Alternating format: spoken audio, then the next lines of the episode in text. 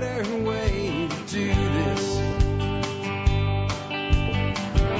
Hi, folks. This is Jack Spirko with another edition of the Survival Podcast. As always, one man's view of the changing world, the changing times, and the things we can all do to live a better life. If times get tough, or even if they don't. Today is Friday, March 22nd, 2019.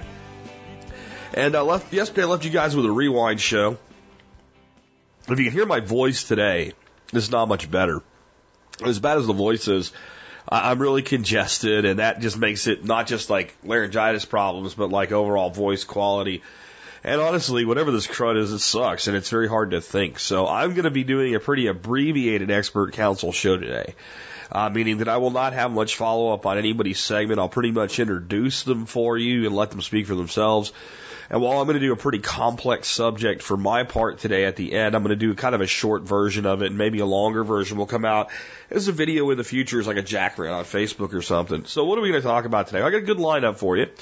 Gary Collins is going to talk about how to avoid injuries when doing heavy weight training.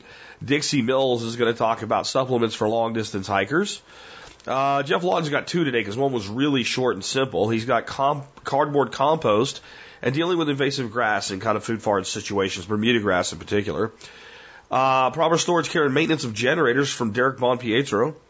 Uh, cooking with ancient grains from uh, Chef Keith Snow.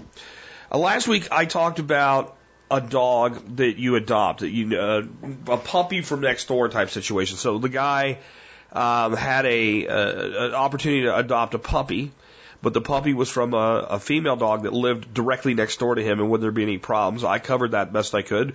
Doc Kelly has some follow up on that. I love when my council members do that, by the way, when they hear me do something, I want to add to that, you know, and, and just go ahead and take some initiative. So great stuff from Doc Kelly on that. Uh, then a question on dealing with LEOs who enforce laws improperly. And even when shown that they are wrong in their enforcement, continue to do it. I'm not talking about maybe just in a individual instance, basically like we are going to continue to do this even though you've shown us that we're violating the law. That type of thing from Officer Steve Wise. And I'm going to talk about the real reason for the Electoral College. The one no one's talking about. The one that tells us the real problem that we have today. And with that, we're going to go straight on into it today. Let's hear from Gary Collins on avoiding injuries while doing heavy weight training. Hey everyone, this is Gary Collins, creator of the simplelifenow.com, where I discuss all things simple living, living off the grid, travel trailer living, RV living, paleo health, primal health, just all the good stuff. Make our lives better, hopefully, right? That's the goal. Um, also, remember, I have a new book, Living Off the Grid, that just came out.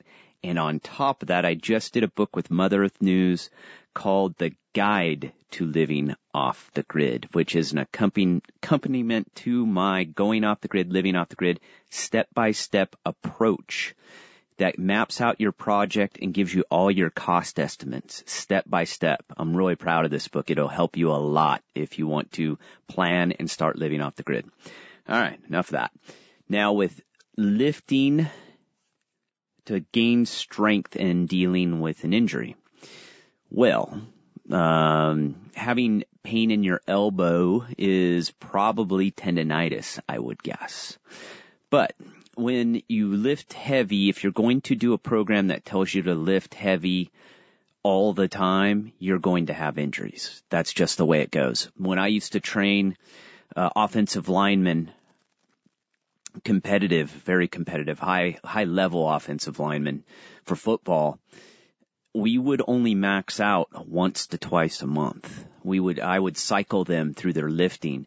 It's very important to build fast twitch muscles and slow twitch. Slow twitch is endurance, fast twitch is strength. So it's always gr- good to have a balance between those two muscle types.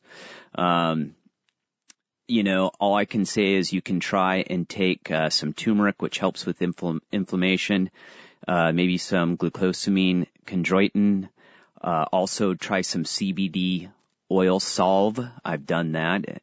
It, works really well, or salve. Um, and, you know, try those approaches. You, you need to give it rest. I don't encourage just the average Joe to go out and do power heavy lifting every single time they lift weights. Like I said, it's just, it's really hard on your body. The human body wasn't meant to, to use, to utilize loads like that constantly all the time. Lift heavy things every once in a while. That's how we're kind of designed.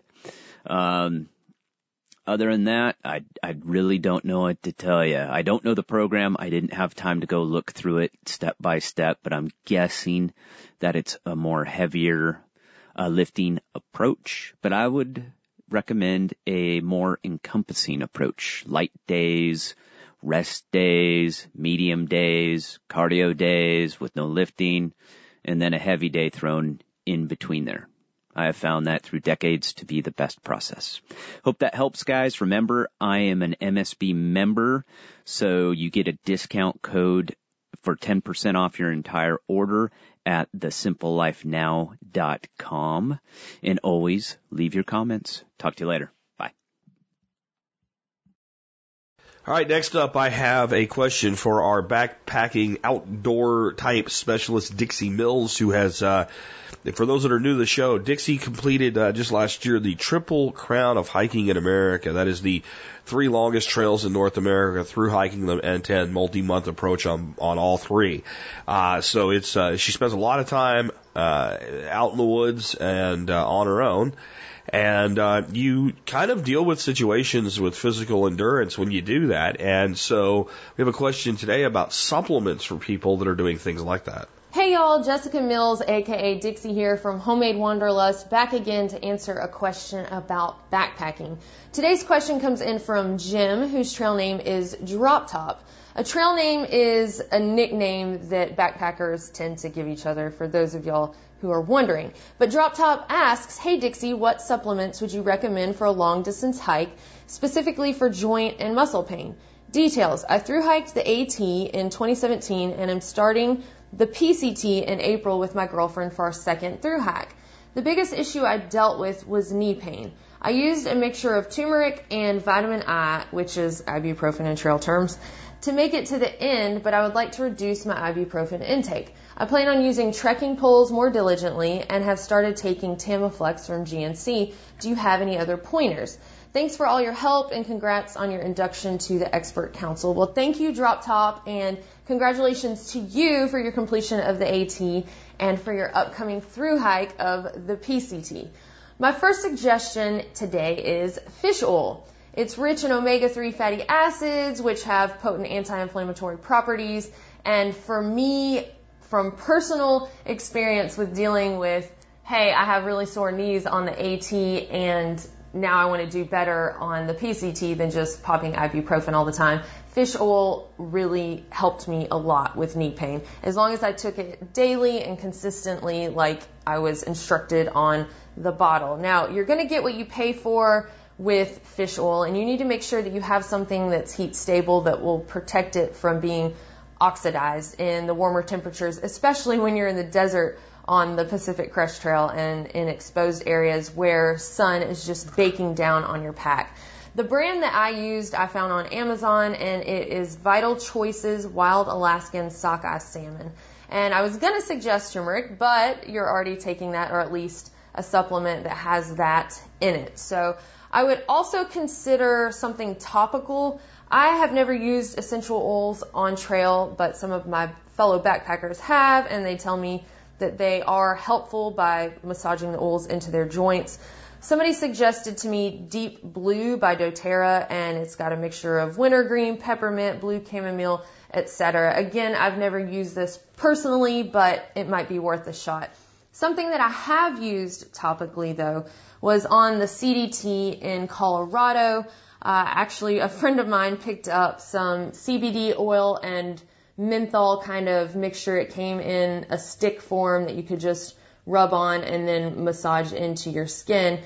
And you'll be in California, Oregon, and Washington, so there should be access to plenty of stores where people there can probably help you pick out something for your joint pain.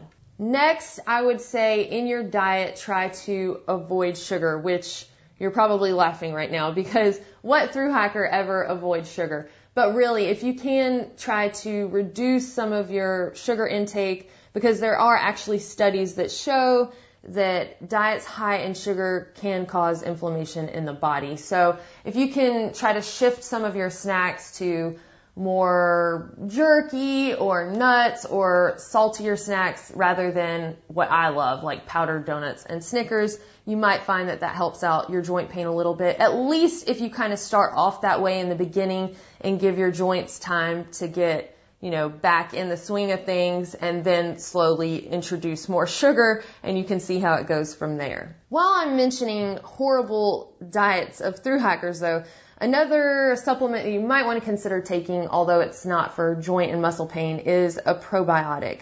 Because we eat all of this terrible food, it's a good idea to kind of help our good gut flora to stay more in balance and make sure that if you do carry a probiotic that it's something that's also safe in the heat and doesn't have to be refrigerated. Those are the only suggestions I have for supplements and topical treatments.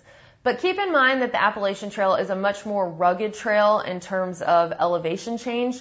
The total gain slash loss for the AT is 515,000 feet, where the Pacific Crest Trail is only 315,000 feet, and it's graded for livestock. So all of that hand over hand climbing that you dealt with at certain areas of the Appalachian Trail, you're not going to experience that same type of thing on the Pacific Crest Trail.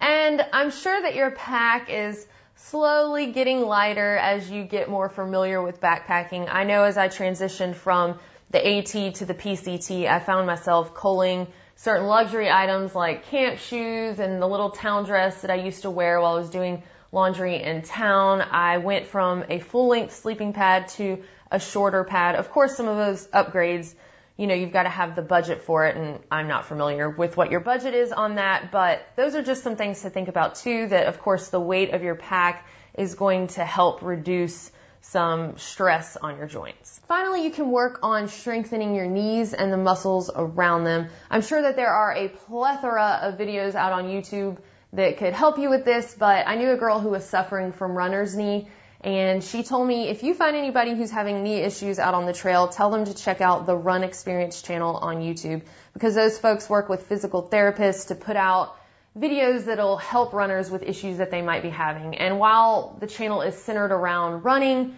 I mean, when you're on a through hike, you're using a lot of the same joints and muscles. So it might be something that's useful for you. And even though your start date is approaching quickly in April, you could start now and maybe there are some exercises you can even continue while you're out on trail to kind of help strengthen those knees overall. I hope some of that is helpful to you and thank you so much for sending in the question drop top. And I wish you and your girlfriend the best of luck out on your PCT through hike this year. If anybody else has questions related to backpacking, camping, nature, vlogging, YouTube, any of that stuff, I will be happy to answer those. Just get them into Jack. And if you want to learn more about what I do or my backpacking experiences, or if you're thinking about getting out into nature and backpacking, then check out my channel, Homemade Wanderlust on YouTube. I'm actually doing a two week series right now where I'm putting out a video every day that is some kind of back to the basics of backpacking kind of topic just to help people get encouraged to get out there because if I can do it, other people can too. Everyone had to start somewhere. Thank y'all so much again, and I will see you next time. So there's there's three things I'll add to that and try to be brief with it, save my voice here. But number one is uh, you really might want to look at taking a good quality multivitamin when you're on any kind of extended situation like this. Um, diets fluctuate in these situations. You know, you're going to eat this particular backpacker food and these, and it, it just goes all over the place. Uh, I never through hiked uh, the trails, but I did hike when I got out of the army uh, from central Pennsylvania to northern New Hampshire on the AT. And you go through phases, you go through things like, I'm going to eat right, and all you, you know, you're into town every time you can get there. And then there's times where you're, you know, 100% on your prepared meals and stuff like that. And uh, the thing is that no matter whether you're doing it good or bad, you're going to end up with certain nutrient deficiencies during a period of time like this because of the ebb and flow and because you're putting demands on your body that you normally do not. Even a relatively slow pace on a long distance multi week hike, let's say uh, 10 miles a day, is a pretty relatively easy pace to maintain over multiple days. Um, there are parts of the trail, like she was saying, where it changes, right? But overall, yeah. Um, it's it's a lot of stress on the body, and you probably need more than you're getting from your food. So that would be my number one. My number two on all the topical stuff she mentioned, I would never go anywhere, honestly, uh, where I would have to look after myself for any length of time without having some uh, comfrey product.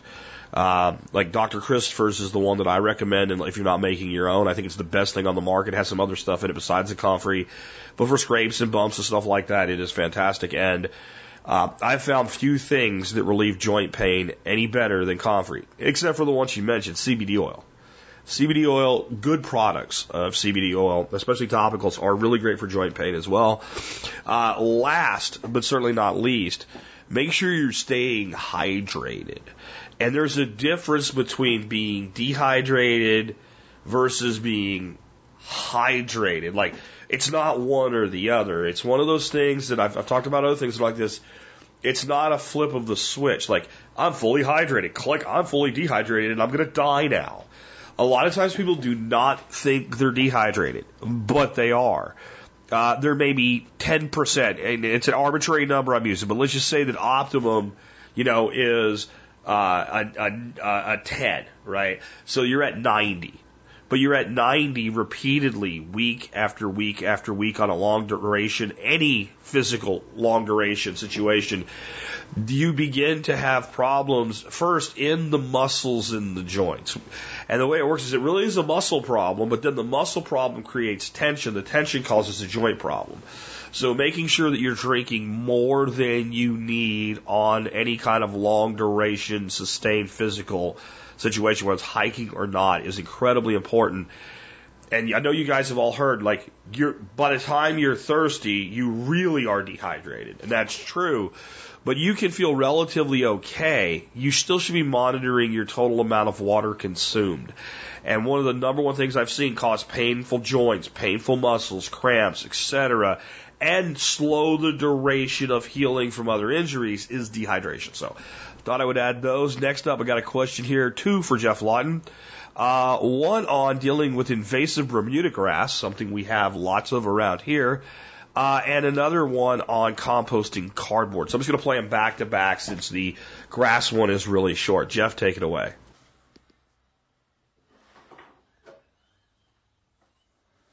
Hi, this is Geoff Lawton here, and um, coming to you from Australia and um, the drought's broken, and we've got a bit of rain, so I'm out there planting food for us um, in a in a in a fast track way. But I have a question here, and it's coming from someone who's uh, interested in getting a different kind of bedding going. Um, they have 20 acres, and they say they have 25 cows, 12 pigs, eight horses, 75 chickens, and 30 ducks. And that is quite a lot of animals on 20 acres um, and they're finding bedding hard to find and um, and and expensive. Um, so they're thinking about if they could shred cardboard and use it for bedding, then compost it, and um, it could make it cheap for them because it's available. And I expect it is because all over the world the Chinese have stopped uh, importing cardboard, recycled cardboard and paper for because they've got their own wood products now. They've planted so many trees. So we've all got surplus cardboard and, and paper now. We quite like it. We use it quite a lot, especially as sheet mulch. Uh, Australia has 68 million spare tons now that have before been shipped to China. So I expect you've got it as well. This is um, one hour south of Chicago in Illinois. So, um, and they say they have uh, an area to spread it once it's broken down. Well, I think if you shred it the right way and it's nice and dry when you, if you can get it to be fluffy, because you don't want it to pack down. The thing with wet cardboard and paper is it will pack down pretty solid. So if it's nice and dry and fluffy, um, when you add it as bedding, so it absorbs uh, the sloppy manures and, and urine um, and soaks it up, and then you change it, and you've got that much surplus. I think could be a good thing. Uh, it's high in carbon. It's actually a fungal food, so you're going to have a fungal dominated compost, which is great for growing trees. And that's obviously what you need to do.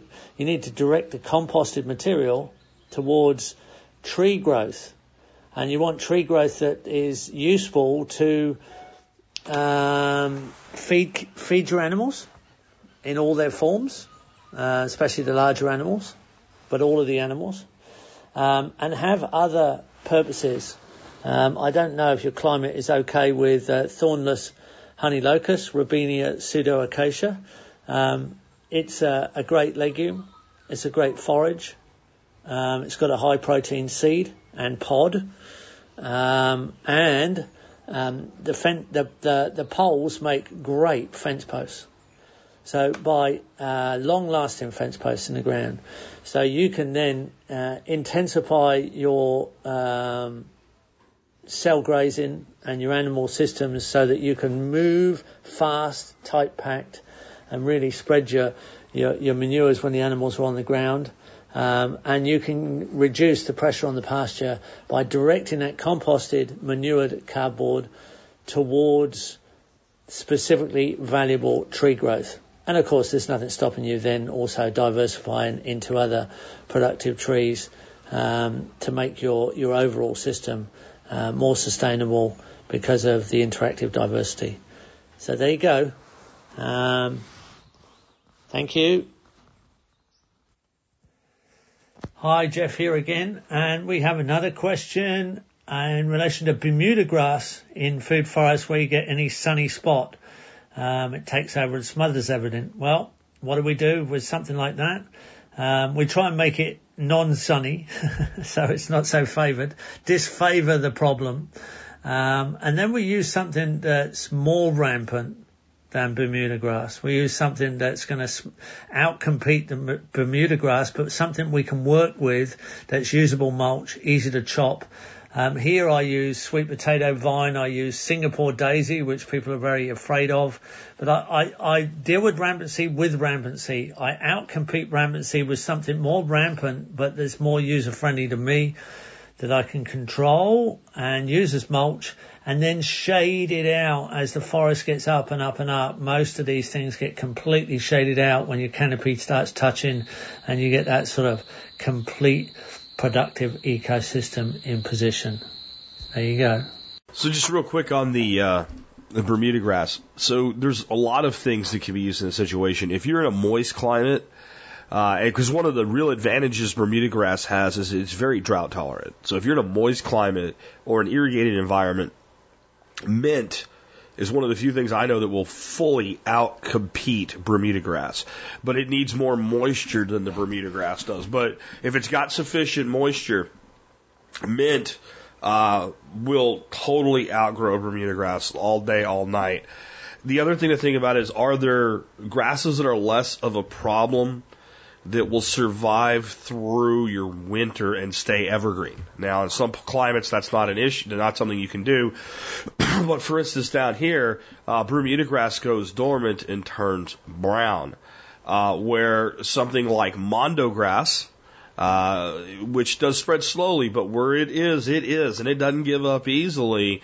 Uh, it stays evergreen through the winter. So you can look to other things uh, that can handle the sun, that's bringing the Bermuda grass, and if you can find something for your climate that doesn't go dormant, that means that every winter the the, the table gets more and more stacked in your direction because that plant goes all through the winter, and as that Bermuda is just beginning to come out of hibernation, that plant is kicking off its major growth spree. That's that's another way to look at uh, handling that situation. Uh, next up, got a question on the care and maintenance of generators for Derek Monpietro. Hey TSP listeners, this is Derek with AffordableDCGenerators.com answering all of your automotive and mechanical questions. I've got one today about generators.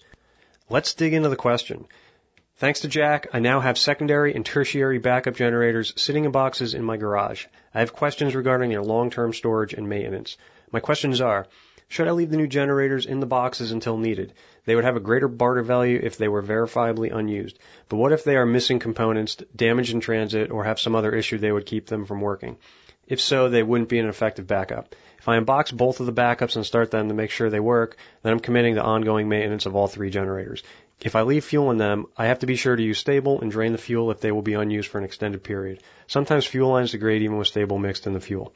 It's inevitable that I will get busy with life and not give all three of them the ongoing maintenance they need. What are your suggestions regarding long-term generator storage and maintenance? These are great questions. Let's get right into it. First of all, I recommend unboxing them. You've got a product sitting on the shelf, you want to make sure that it works. If you've got a faulty unit, now is the time to return it and get a good unit.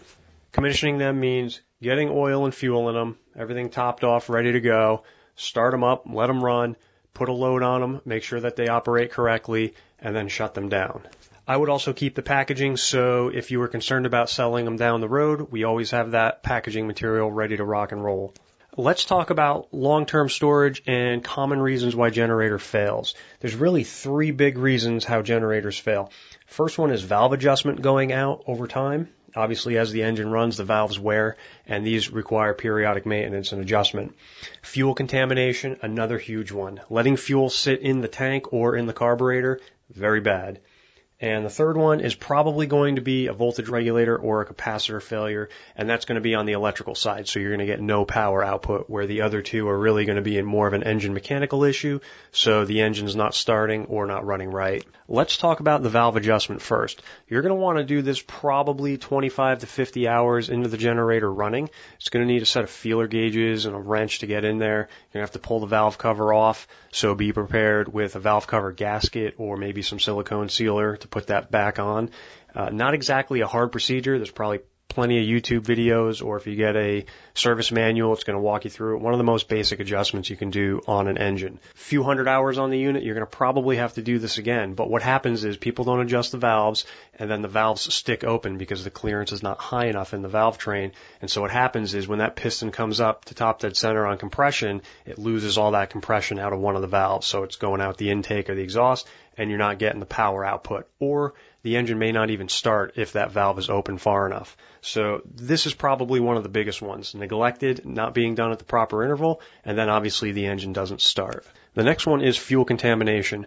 Uh, I would avoid all of the fuel additives altogether for your generator and just not store fuel in it. So that means that if your generator is going to sit for a couple of months, keeping fuel in the tank probably not necessarily an issue, but you're certainly going to want to get that carburetor empty. What that means is that while it's running and not necessarily backing up any loads, what you're going to want to do is shut the fuel petcock off that's at the bottom of the fuel tank and that's going to allow the carburetor to drain itself out. So the engine's going to run and sputter and eventually die, probably a minute or two, and that means the carburetor's empty. So there's no fuel left in the bowl that can corrode and plug up the jets. What's happening is that fuel is corroding and then within the small orifices in, in the carburetor, it's sucking up the debris and now you're blocking fuel flow into the engine. So you're going to get a, a no start condition or you're going to get a, a rough running engine. If you're going to store this generator, longer than a couple of months, probably your best bet, drain the fuel tank, especially if you have a metal tank. Poly tank, not necessarily that big of a deal, but pull the fuel line off. If you got to buy a foot or two of hose of the same size, put it on there, open it up, let it drain into a can, and use that fuel somewhere else. You're using Jack's method, turning your fuel over, that's great, but you don't necessarily want to keep the fuel in the generator tank itself. So again, longer than a couple of months, empty that tank out as well. No fuel in there whatsoever to corrode and create uh, issues. And the third one that I wanted to mention was causing an electrical problem, no power output, is typically going to be a voltage regulator uh, on an AVR unit, or you're going to have a brushless generator, which is going to have capacitors. Both of these should be an item that you stock up, especially if you only have one or maybe two generators. If the case you have three, you got some backup units, not necessarily as big of a deal. But these are fairly inexpensive components that you should probably have on hand if you only have a generator and you rely on it for your, your backup power. I would also highly recommend getting some spare spark plugs, you know, an oil and filter, if you do have a voltage regulated unit, getting the brushes as well with the AVR unit. So that way, if you do have a power issue, you can swap these out. This is probably going to be the number one failure for no power output, along with the capacitors if you have the brushless style, and that will get you at least up and running. Any other type of failures within the generator itself, on the alternator assembly is going to be catastrophic and require lots of work or something like that, rotor, stator, etc. So you're probably going to end up buying a new unit anyway, but the likelihood of those failing is, is slim to none compared to the others. Same thing with the engine. The odds of it throwing a connecting rod out the side of the block is very, very rare. The odds of the valves going out of adjustment and, and making your generator fail and not start, highly likely. So we want to take care of these very, very common items and make sure we have spare parts to address them. It also wouldn't hurt to get in there and make sure that you know how to do this work. So don't necessarily wait till the last minute to have to make these adjustments during a storm. Do it in your garage on a weekend, get comfortable with it, even if you're just going through the motions. Now, if you're running this generator and you're draining the fuel out of it and storing it on a shelf somewhere, that's perfectly fine. It's it's in like new condition as long as that fuel's out of it. Now, if you're letting it sit for probably six months to a year, maybe longer, I would recommend fogging the engine. So what this means is you're going to get fogging oil that's going to have a little plastic tube and you're going to pull the spark plug out and spray this oil down into the cylinder. And this is going to keep the piston and the combustion chamber and all of that from corroding. And this is really great long-term storage. Again, if you know the unit works and there's no fuel in the assembly, this thing will last forever just sitting there. One thing I do want to talk about is proper engine shutdown sequence. When you're shutting a generator off, you never want to do it under load. That means that reduce the loads or open the breaker on the generator so that way it's running and then shut the engine off. And shut the engine off by cutting its fuel supply so it drains the carburetor out. Do not shut a generator off with the breaker on and supporting loads. You'll demagnetize the rotor, which will give you issues down the road. I hope this answers your question. Guys, if you have anything related to this or automotive or you're looking to outfit a vehicle or recommendations on a certain repair, send that question in. Be more than happy to help you. Speaking of generators, I'd like to introduce my new startup company. It is affordabledcgenerators.com. We're very close to launching our product. This is a kit that will allow you to mount up your alternator of choice, 6, 12, 24, or even 48 volt systems. Inexpensive to compare to what's on the market right now. So instead of spending a 1,000 to $2,500, put your own kit together with a professional build quality. Check it out. I'm really excited for you guys to see this at the affordabledcgenerators.com and drop me your email. I'll keep you up to date on the launch and pricing, etc. as it comes out. Looking to do it in the next couple of weeks. Thanks, guys. Next up, I have a question for Chef Keith Snow on unusual grains. Here's another one, Jack. Hey, Chef Keith Snow with HarvestEating.com. I wanted to talk about cooking with funny grains. Now, I get an email the other day uh, from a dude in Wisconsin, and he's been sort of storing and buying, you know, what he calls funny grains, things like farro and couscous, and so he's wondering you know, not used to cooking with those type of grains, what you can do with them. And I know that uh, he's got quite a bit of farro on hand, and that's a very uh, what you call an ancient grain. It's a member of the wheat family. And how I like to cook with that are two ways. This is a, a grain that does well in both sweet and savory applications. Now, if I'm doing some of this farro to make like a farro cereal, which I absolutely love in the winter, I will cook it, and it's usually one cup of farro, and you're going to want to rinse grains like this. Um, a lot of the so-called anti-nutrients that we read about in grains tend to be sort of on the surface. So soaking them and rinsing them, these are good practices, but um, what you do is basically just rinse it under cold water in a fine mesh strainer to get everything that might be on the outside off. And this is very critical if you're working with quinoa.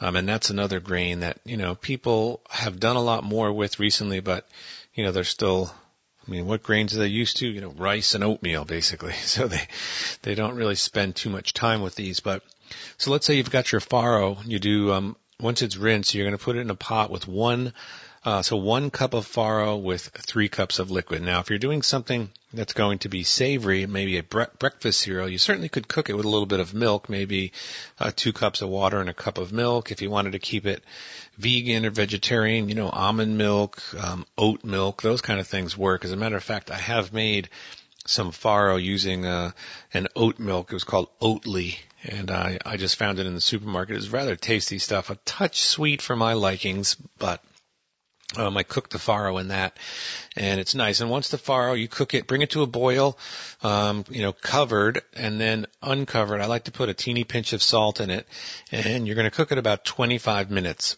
now, whatever water or liquid, and this is over like a low to medium low heat, so you don't want it raging, but just you know, bubbling away and those grains will soften up and become nutty and quite wonderful. You just um, you know, if you're doing the breakfast cereal, you're going to want to keep that liquid in there, and then you can sweeten it up with, you know, maybe maple syrup. You can put fruit in it. Um, a little heavy cream always is lovely in my mind.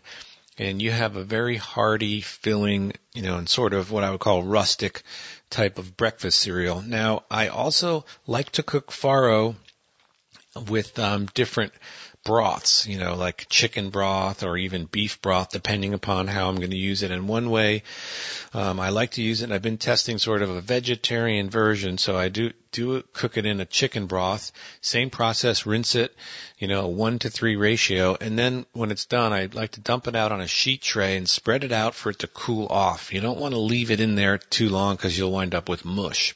So you want individual tender grains if at all possible. Again, about 25 minutes is uh, the sweet spot. So once that's done and I cool it off, then I start thinking about building this into what I would call a farro bowl. And um, you know, sauteed greens, you know, beet greens, kale, any type of uh, hardy greens, even things like arugula where you wouldn't want to cook those. You wouldn't want to cook the arugula. You'd want to use that fresh, but parsley, herbs, all those type of things go well in here. So I put this thing together usually with a couple of different varieties of heirloom cherry and grape tomatoes. I'll put in some uh, cucumber, um, I like to put a little bit of extra virgin olive oil, maybe even some um, sweet corn if I have it on hand that's non-GMO. Maybe a little bit of arugula, the greens. Um, you could put some raisins, nuts, whatever, and you mix this whole thing up. Again, a little olive oil and um, some lemon juice gets these tasting nice. You're going to want to salt this as well. And, you know, if you want to go crazy, roasted red peppers, maybe some feta cheese, you could take it in a million different ways but the basis of it is your um, cooked farro, you know, with with a broth like that. And you could use a veggie broth too.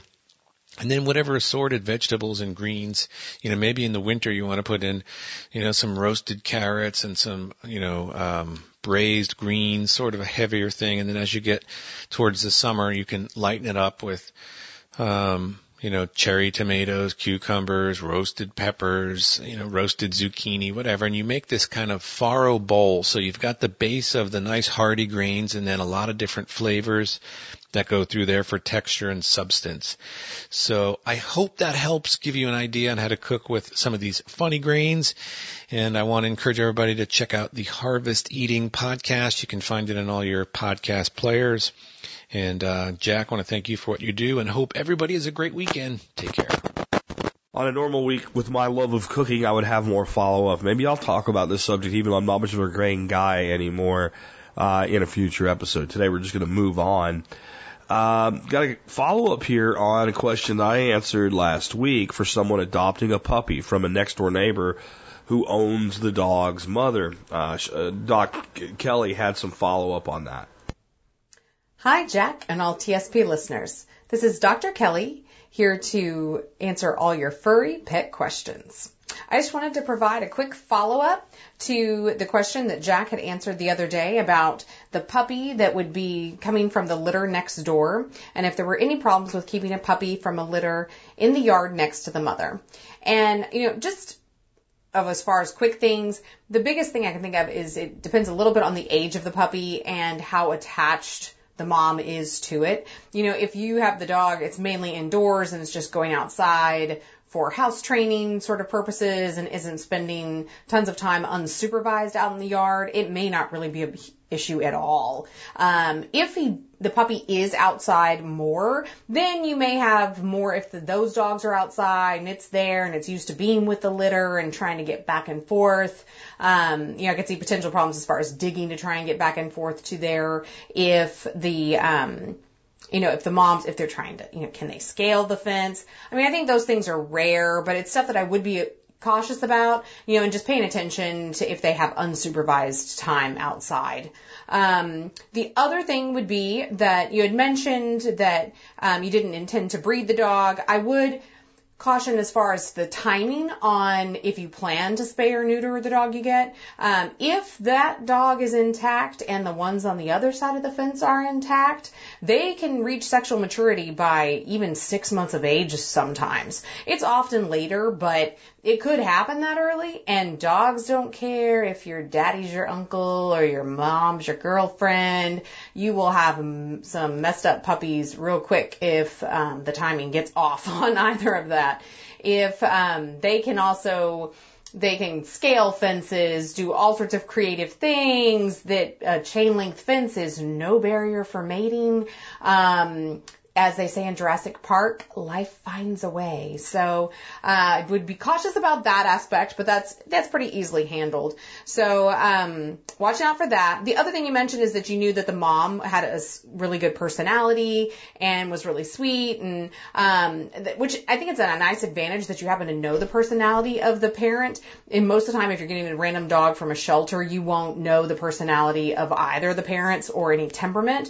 And so even if you don't know the dad's temperament, at least you're seeing the mom. So I think that is a really nice advantage and you can kind of see how the puppies are initially and, you know, as far as what their socialization has been like and everything. And I agree with Jack. I think pit bulls do need to be really well trained and they're a terrier. So they can, you know, terriers can be crazy. I mean, I love pitties. I think they can be the sweetest, most, you know, they can be great dogs. Um, but, you know, there is a lot of potential. They got a lot of jaw power. So, um, just like with any dog, they need to have training and especially with big dogs that they, that you know when they will follow commands to, you know, to, to chill out basically and to not be, you know, going after things that they're not supposed to. So, um, those would be my thoughts on it initially. Um, but otherwise it sounds like a really, a really nice situation and you'll get to have a really good puppy. So hopefully it all works out for you. And if anything pops up, let us know. And if you have any other furry pet questions, please send them on my way. And I hope everybody has a great week. Thanks. Bye. Next up, I have a question for Officer Steve Wise on dealing with law enforcement officers uh, that are enforcing uh, restrictions that aren't really supposed to be there. Uh, in this case, uh, an issue with going left on red uh, onto a one-way road and people being cited for that when it's actually legal in the municipality. Good evening, Jack and TSP listeners. This is Steve Wise, your retired law enforcement officer, offering advice and answering your law enforcement related questions. Jack has forwarded me an older question and it comes from Mike in Louisiana. He asks, what can I do, if anything, when a sheriff's office refuses to recognize certain laws? And I'm going to paraphrase Mike's details because he provided even a copy of the law in question that he was talking about. Mike said he found a reference in state law that it's okay to make a left on red when you're turning from a one-way street onto another one-way street, assuming there aren't any signs warning against such a turn. The local sheriff's office doesn't recognize this law, even when he showed it to them. He was able to show it to a state police uh, training officers, and they didn't first believe him at first, but then they recognized the document that he provided, and they said, "Hey, you're actually right." So that's a good thing. But his local sheriff's office still doesn't want to recognize the law, even though he's telling them, "Hey, the state police is recognizing it." So, Mike, let's let's talk about this. And in the short, you can't force a sheriff's office to recognize a law or provide training based on a document that you bring them. But let's look at some of your options here. I want to make it kind of clear here that all law enforcement officers are required to attend a certain amount of training, but you're going to find that this is going to vary widely from department to department. But generally there's a state minimum for, you know, officers to have a certain amount of training. So in my state, that minimum requirement is six weeks of training. Six weeks of training. That's everything from the laws to, to how to use a firearm to defensive driving. I mean, that's everything. My department, when I went through my training program, the training program was six months long. Alright, so six weeks or six months much longer period of training. And there's no way that an officer working in a department that only requires six weeks of training will have the same level of knowledge, skill, and ability and training that the one does that has six months of experience. Because of that, officers are required to get a lot of on-the-job training. Your smaller departments will be way behind in their knowledge of the law. The smaller the department, the less likely you'll run into certain types of crime on a regular basis, so this leads to poor performance when those critical cases do occur. Remember, the attorneys and judges hearing the cases have years of training before they end up working in the court system. You know, to become a lawyer, you've got to, you know, how many years? What, six years to become a lawyer? Then you got to pass the bar, all this testing. We're talking with people that have six weeks to six months of training. So officers, they don't have the same level of training and they're going to make mistakes because of that. That's why we have judges and attorneys to make sure the laws are properly applied when it comes to court. If I were trying to get a department to recognize a specific law, um, the best option I could come up with you, for you is to send a letter to the state attorney general. Cite the number of violations written by officers for this specific violation, then ask the state attorney general to send a formal letter to uh, about the law and answer, you know, be prepared to answer any questions that they have. But that's coming from the state attorney general, not from an average citizen. Once again, you know, it's a level of knowledge and ability that the attorney general should have to be able to educate the law enforcement jurisdiction. So I would never advise you to hand a law enforcement officer a copy of any law that you printed out on a piece of paper. Just because you printed out the law from a government website, eh, you know, there's, it's still possible that it, it wasn't properly updated. The officer doesn't really have the ability to validate on the street uh, there could be missing punctuation. There could be all sorts of typos. It really does make a difference. And you know, if you think punctuation doesn't matter, uh, has anybody else read the book Eat, Shoots, and Leaves? Punctuation does matter. There's also a possibility that a written law that you may print out from the internet has been overruled by a case law. Case law comes from court rulings that uh, say, hey, this law is unconstitutional, or maybe the way it was written can't be enforced. So even though we have some laws that are written, it doesn't mean that they're actually still valid. So there have been laws written to ban gun ownership in certain parts of the country. Can we talk about the Heller decision that the Supreme Court uh, basically saying the city of Chicago couldn't restrict people from owning firearms? So you know, these things do happen and that law remains on the books in Illinois until it gets removed by the legislature. But the Supreme Court decision has overruled that. That's case law. We also get cases where a department decides that they're not going to enforce a law.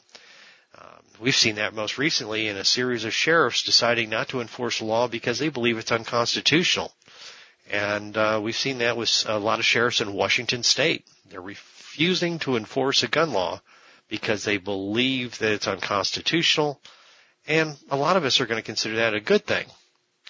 So my advice, obey the laws, but if you're stopped and you think the officer is wrong, don't try to force that situation on him at on the street level. Don't try to hand him a piece of document that says, "Hey, here's what the law is. Read the law." That you're not going to change his mind or her mind. Uh, and it might actually make your situation worse. So take your legal arguments to the court where the judge and attorneys that have years of legal experience can hear your case. I hope that helps. And remember, laws are different in every state. It's your responsibility to know the laws and obey them. My comments are based on my years of experience in law enforcement, so just be safe out there. So I have one thing to emphatically agree with, and then another one that might actually change everything about this situation. So let's start out with the first part. I emphatically agree with do not push your your luck with a law enforcement officer who is citing you for a traffic violation. The big reasons are one, that cop doesn't know who you are. He has no idea if you might be somebody that's off your rocker. These guys do take a lot of shit from people today. Some very justifiably so. For those that haven't heard me before, I might sound very pro LEO right here. I am probably one of the hardest people on law enforcement on the planet. Uh, I have referred to people as oath breaking pieces of shit on this show multiple times. Law enforcement officers do their job poorly and injure or kill people, and it's how I've referred to them. So I'm not, not, this is not bootlicking here. This is common effing sense. You are stopped by a cop. He says you did this thing. You say, I didn't do this thing. Okay. He either cites you or he doesn't. You say, I did this thing but this thing is legal, and here's where it says this thing is legal. Okay, he either I'm okay with that. Okay, at that point, he's probably still not going to admit that he's wrong. He's going to do one or two things. If you're polite and you're not like, look at it, you don't know, like, don't do that shit. Don't talk to a cop in any manner that you wouldn't want to be spoken to yourself. Okay? Because that's just how you should treat people. So that part, he's either going to cover his bullshit and know he's wrong and say, well, I'm going to let you go with a warning this time. If that happens, shut up and leave. Or he's going to say, tell it to the judge, write you up, and say, here's sign your citation that you acknowledge that I gave it to you. You sign the citation and tell it to the judge. Because if you're right, it's probably the number one way you can get the change you're looking for. Because when they're citing people who are then challenging them in traffic court, and traffic court overturns it and says, Officer, didn't you know that this was legal? Now you've got their attention. Right? So that's that's the part that I emphatically agree with. Now here's the addition that I have, and I'm surprised Steve didn't say this. So you're getting a ticket from a sheriff. A sheriff is a county level officer. The state has a law that says that it's okay to go left on red on a one way street. This makes perfect sense, by the way. And it is the case in Texas as well. In Texas, you can go left on red. If you're pulling onto a one way street, you can treat a red light like a stop sign for the left turn, not for going straight through. If you think about it, most places you can go right on red because it, it produces it, it produces the least amount of risk in crossing that intersection because you don't really cross it. if we make it so the traffic can only move from right to left as you're looking at it, then left becomes the same mitigated risk. So I, I don't know that every state has this, but most states actually do have a law that says you can turn left on red. Totally believe this guy does. I don't believe it was changed. Despite all the stuff Steve said, it wasn't challenged. It is not something to be challenged in the Supreme Court. However, how do you know there's not a county law that says you can't do it?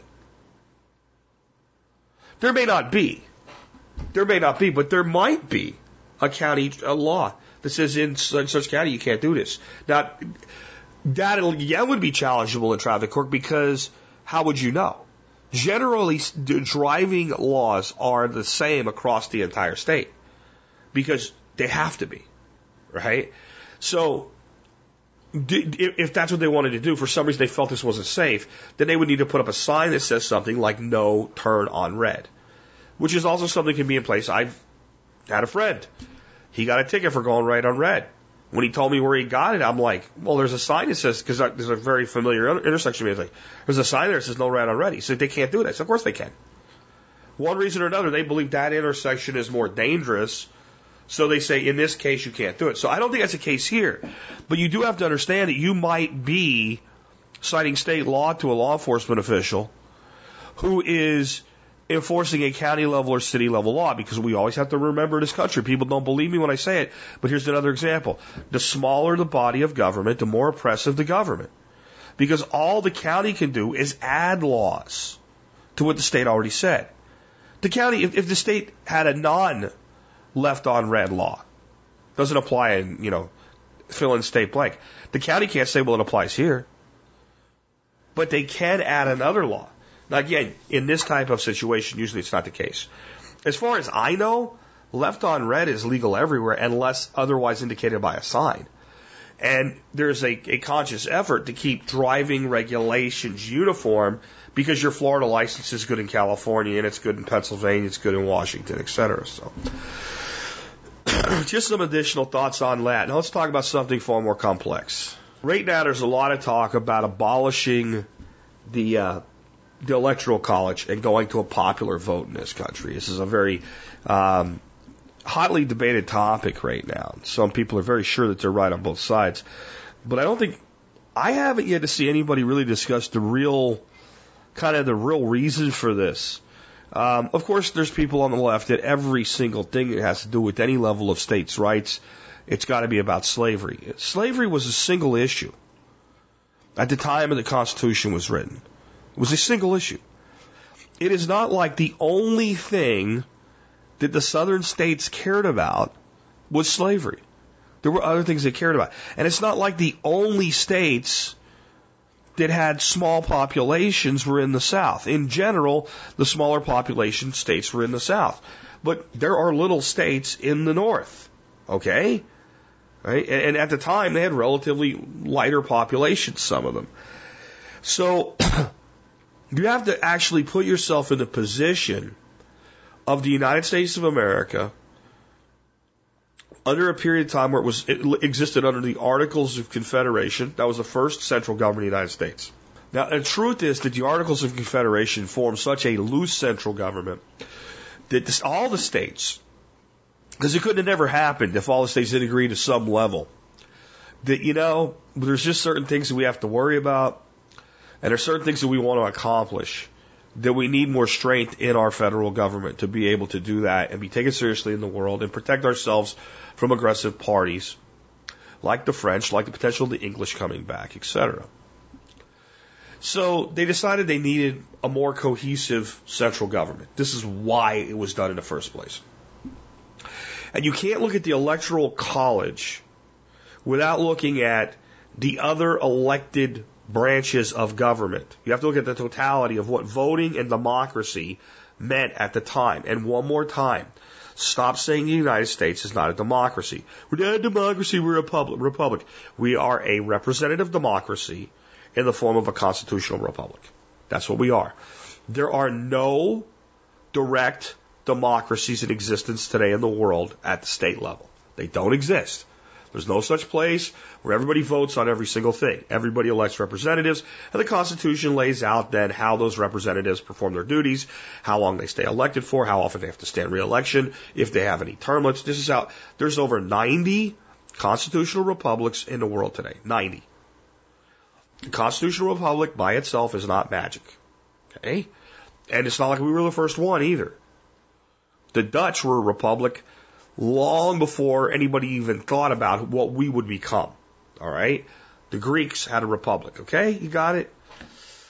So all these states get together and they were afraid. Even, don't think that like, well, you know, New York, Pennsylvania, they were 100% on board because they had the bigger populations. They could tell the South what to do.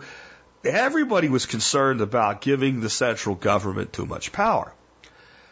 And the real reason is what the purpose of the federal government was to be at the time. Now, before we go any further, one more thing you have to understand is the federal government is not a party to the contract that is the Constitution of the United States. The, the, the Articles of Confederation government played no role whatsoever in the signing of the Constitution. The states got together and made a new central government, dissolving the old one under the Articles of Confederation. They created it new.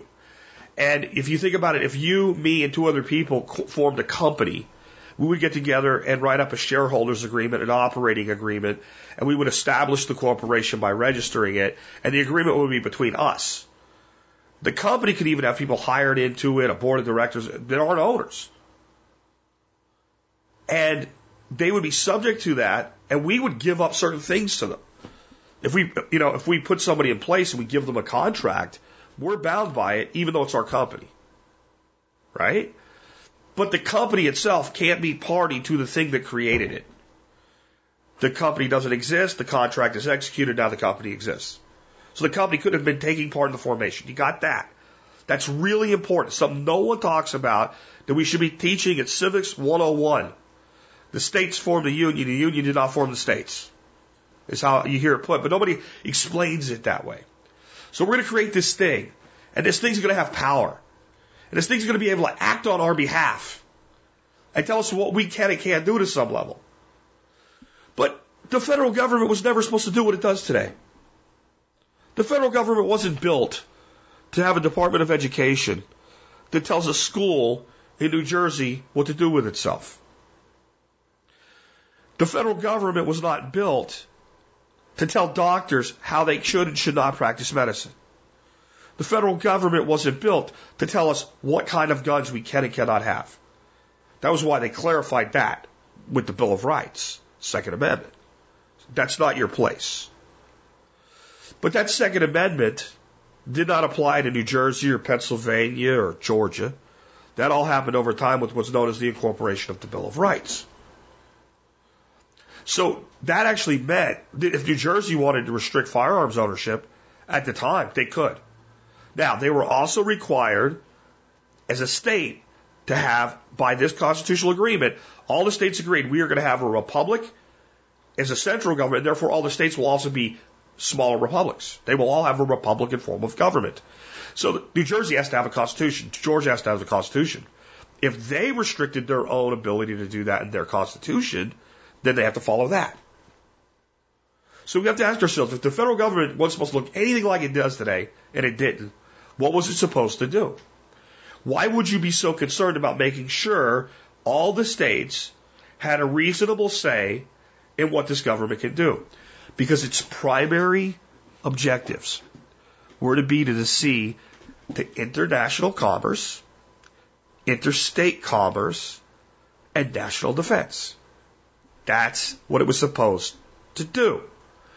What does this mean if you're South Carolina or Georgia? What it means is that your federal government can start a war with another country, that you are obligated to send your young men to fight. And even if you didn't send them, that when that foreign power comes, you're the enemy. Even if you didn't want to be part of the war. Just for one thing. It means that your federal government can make an agreement with the English, an importation agreement that can limit your commerce. Do you understand that? This very thing you fought a revolution to get out of. The federal government can enter into a treaty or compact with another foreign power on trade on your behalf. And you have a limit to how much you can do to prevent it. This is why we have the electoral college, and you have to add to it the two uh, houses within the, legis- or the, the legislative branch, the House and the Senate.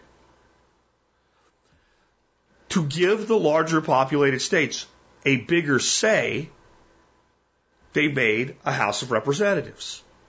And they apportioned representatives based on the population of the states. So a state with a lot more people got more representatives on that side. To balance it, they said, well, every state gets two senators. And senators for a period of six years and reps for a period of two. This created a massive check and balance, not legislative versus executive. It created a system of checks and balances for the states within the legislative branch alone. Further, until 1913, we did not elect senators. You went to your state polls, you voted for your state legislature, and they appointed two senators, each for a period of six years. This gave states more control over what the hell is going on. And you got to take this word, and it doesn't mean Republican as in Republican Party, and it doesn't mean Ronald Reagan, it doesn't mean right wing talking heads. It means the actual definition of the word conservative. The Senate was to be more conservative. Conservative as in when you're older, you're less likely to jump out of an airplane. You think about it a little bit first. When you're younger, you're more likely to sign a contract, join the military, jump out of an airplane. We become more conservative as we get older. That's how I mean the word conservative. The Senate was supposed to be far more conservative and far more beholden to the states. Then they added a final check on the whole system with the executive branch that the states would have a certain number of votes that would be based on the total number of representatives and senators that they had. And therefore, no state would have less than three electoral votes. They did this because that poor state that only has three electoral votes could be drug into a war or a trade agreement against their wishes. So they had to have something that made it worth making this bargain. The fact that today we want to reverse that is a direct consequence of the federal government having so much more power than it was ever supposed to have. The federal government is not supposed to be telling Texas what to do inside Texas's borders. The only thing it's supposed to tell Texas is here's how we do business internationally. Here's the current situation internationally. Oh, and you want to do business with Oklahoma? Here's the guidelines for how two states do business. And if you guys disagree, we're the arbiter. That's it. We're supposed to put in the roads within interstate travel and see to all these things. Texas, you run your state. Georgia, you run your state. Florida, you run your state. New Jersey, you run your state. And here's the thing. If that wasn't the way it was going to be at the time, the original states that were party to the first Constitution would not have signed on to it. And the Bill of Rights, the first 10 amendments, if they had applied to the states equally as to the central government, they would have signed on to that either. This is the reason for the Electoral College. It was a restriction on the things the federal government could drag states into, not necessarily what it could do to them directly. Because they had almost complete autonomy. All the way up to and even through and to a degree after the Civil War. And there's more, but I can't go longer today. But that's what you have to understand that the, the, the real issue with why we ended up with an electoral college in the first place was not only because of what the federal government could do as far as entangling alliances and warfare and trade agreements, but because we were never supposed to have a federal government that does what it does today. It actually shows you the problem if you understand the original purpose for there. If you want to know more and really understand the entire concept of protection against tyranny of the majority, I recommend that you read Federalist 10, Federalist Paper 10. With that, we've wrapped up the show and uh, want to remind you guys you can always support us by doing your online shopping at tspaz.com, tspaz.com, tspaz.com. Uh, today's item of the day, I'm going to go short again, trying to save my voice here. The Anova Sous Vide Precision Cooker. I'm just going to say you can look at the review today. It's, it's available up on the website. I love sous vide cooking. It has changed my life a little bit. I'd like to talk about it more today, but I can't. But you can always help us no matter what you buy by just starting your online shopping at tspaz.com. Finishing up here, um, Journey Week. We're wrapping up Journey Week with a song called Faith in the Heartland. Uh, this was long after Steve Perry, who is like the iconic voice of Journey, left Journey. Uh, and from 1998 to 2006, their, their lead singer was a guy named Steve Augeri, uh, who has a name that's very similar to Steve Perry and, you know, honestly looks a lot like him, has a voice very similar as well, fit the band perfectly. This song is about the crumbling heartland of the United States and people that are there wanting to still have something to believe in. I think one of the things that we're seeing right now is that while some areas are still crumbling, we're starting to see a revitalization of the heartland. And I'm not talking about, you know, Fox News uh, trumpeting, you know, the, the economy or something. I'm talking about small towns all over the country, not just what we normally think of as the heartland, you know, the Midwest or whatever. Little rural towns all over the place are springing back to life, developing new community identities. And I think it's because people have started to actually no longer buy into kind of the dream that's sold about moving to the city and everything being better with high density. People are starting to crave kind of that homestead life. They still want to go to a nice restaurant. So I think we maybe are having a resurgence of faith in the heartland. I at least wanted you to, after this week of my uh, not so great performance vocally, leave you with a little bit of an upbeat. With that, it's been Jack Spirko with another edition of the Survival Podcast helping you figure out how to, how to live that better life if times get tough or even if they don't.